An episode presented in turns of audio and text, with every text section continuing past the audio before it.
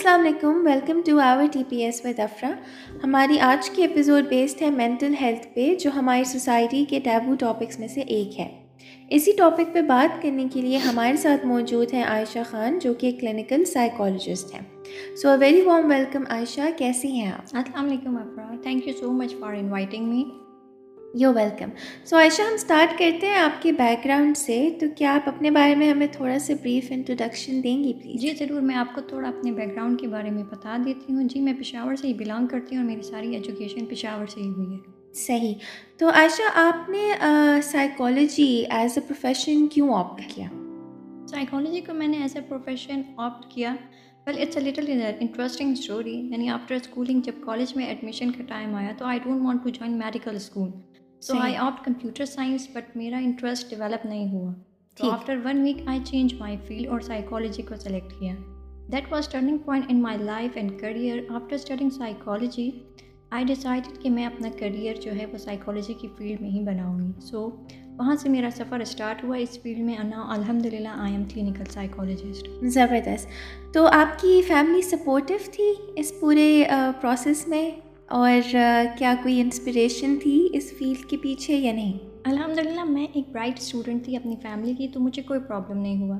Family الحمد للہ کافی supportive تھی۔ اس ڈیسیجن میں کہ میں اپنا کریئر اس فیلڈ میں بناؤں۔ الحمد للہ I am the only one in my family جو کہ اس فیلڈ کی طرف آئی۔ Because I always wanted to do something different جیسے لوگوں کو ہوتا ہے کہ ان کی فیملی میں کوئی انسپریشن ہوتی ہے جیسے آپ دیکھیں کہ ڈاکٹرز انجینئرس یا ٹیچر میرے ساتھ ایسا نہیں ہوا۔ میں اپنی انسپریشن خود ہی رہی۔ اب اس کے بعد لوگ مجھے فالو کر رہے ہیں۔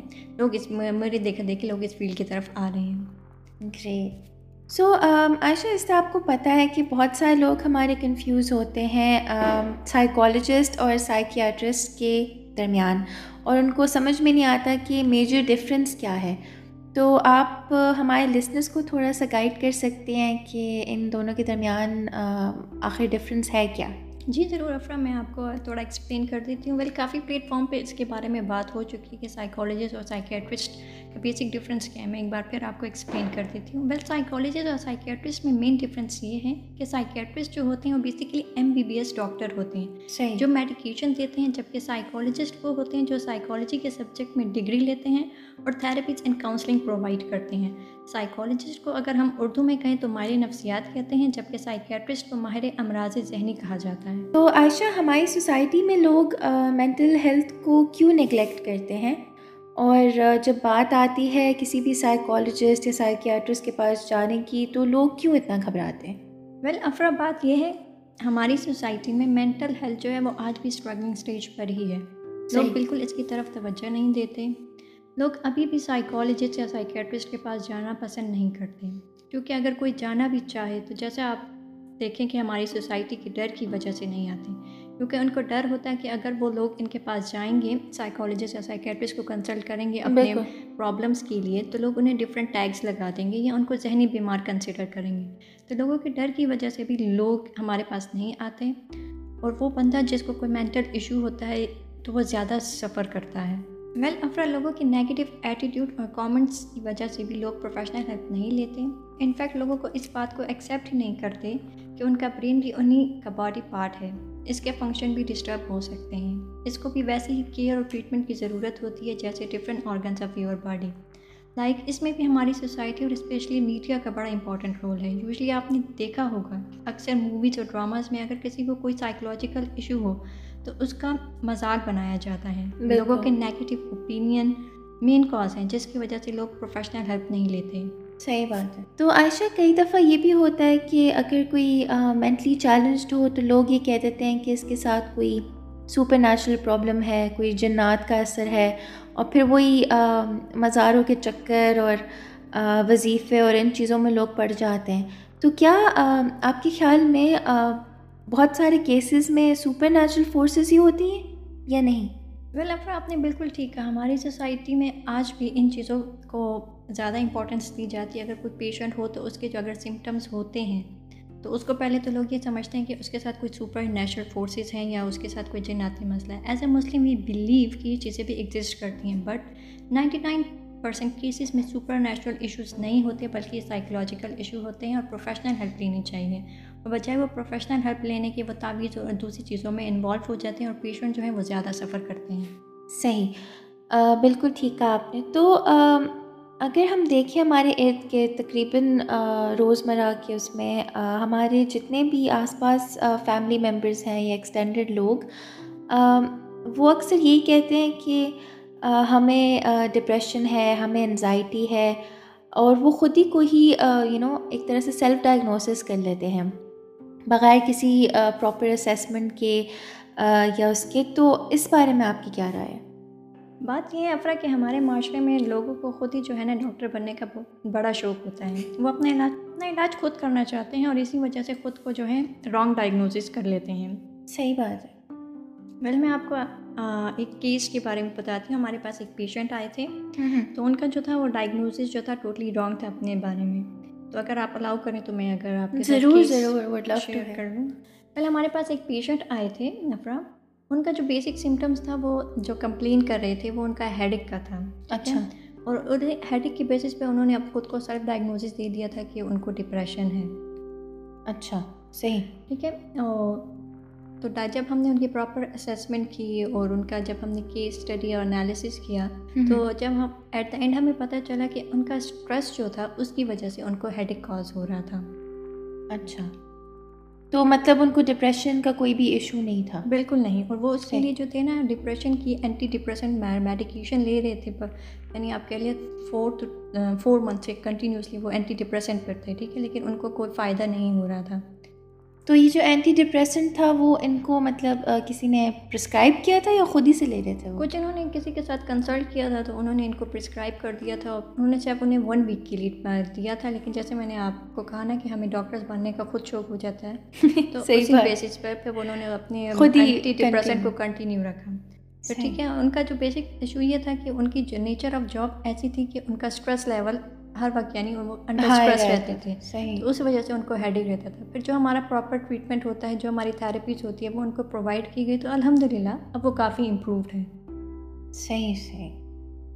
نہیں غلط ڈائگنوسس کرنے سے بہت پرابلمز ہو سکتی ہیں اور یہ بات صحیح ہے کہ خود سے ہمیں دوائیاں بالکل نہیں لینی چاہیے کیونکہ وہی بات کہ ہاں ایک چیز کا ایک فائدہ ہے تو سو نقصان بھی ہو سکتے ہیں۔ اسی لیے ہم کہتے ہیں کہ اپنا ڈائگنوسس خود نہ کریں کسی پروفیشنل کی ہیلپ لے لیں تو وہ آپ کو زیادہ بہتر طریقے سے گائڈ کر سکتے ہیں۔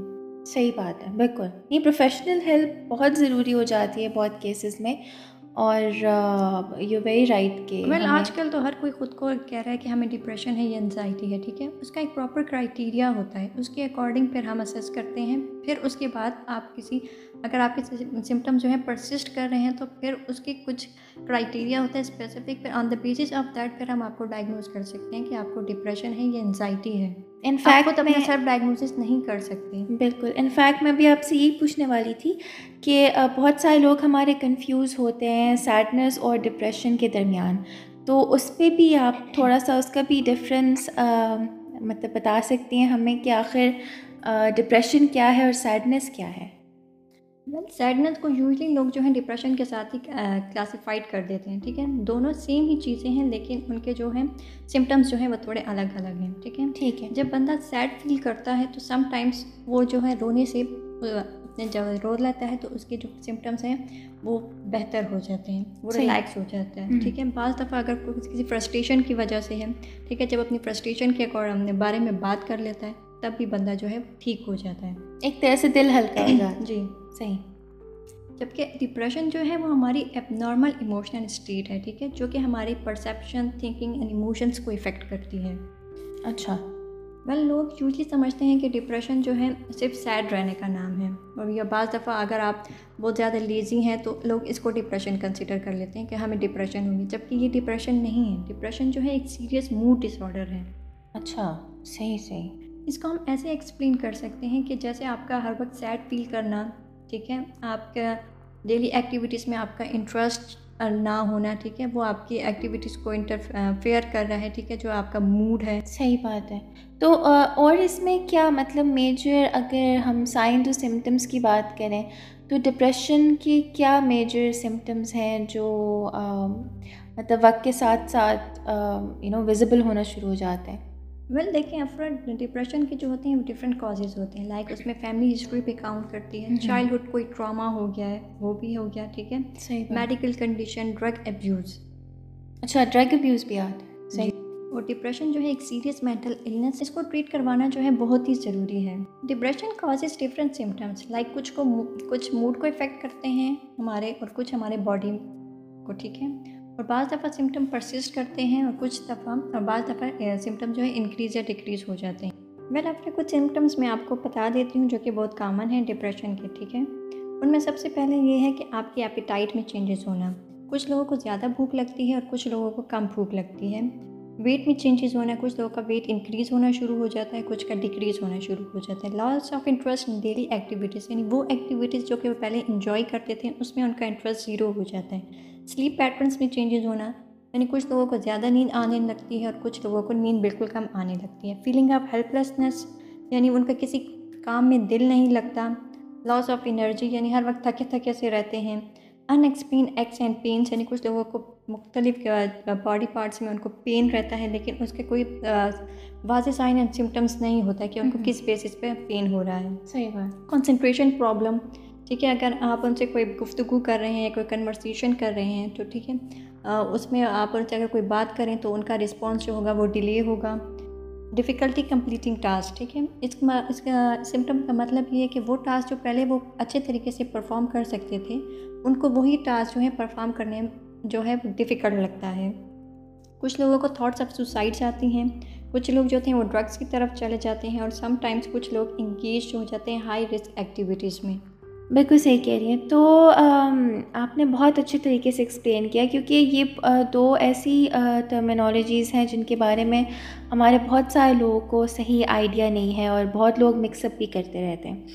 تو عائشہ تھوڑا سا اس سائٹ سے ہٹ کے اگر ہم بات کریں جس طرح آپ نے بتایا کہ آپ کا سائیکالوجی میں شروع سے بہت انٹرسٹ رہا اور آپ نے کافی آگے اس میں ماشاء اللہ سے ایکسیل کیا ہے، تو وہ خواتین جو ہمیں اس وقت سن رہی ہیں یا ایون مرد حضرات بھی، تو آپ ان کو کیا مطلب اگر وہ آپ سے پوچھیں کہ ہمارا سائیکالوجی میں کیا اسکوپ ہے، تو آپ کا ان کے لیے کیا میسیج ہوگا؟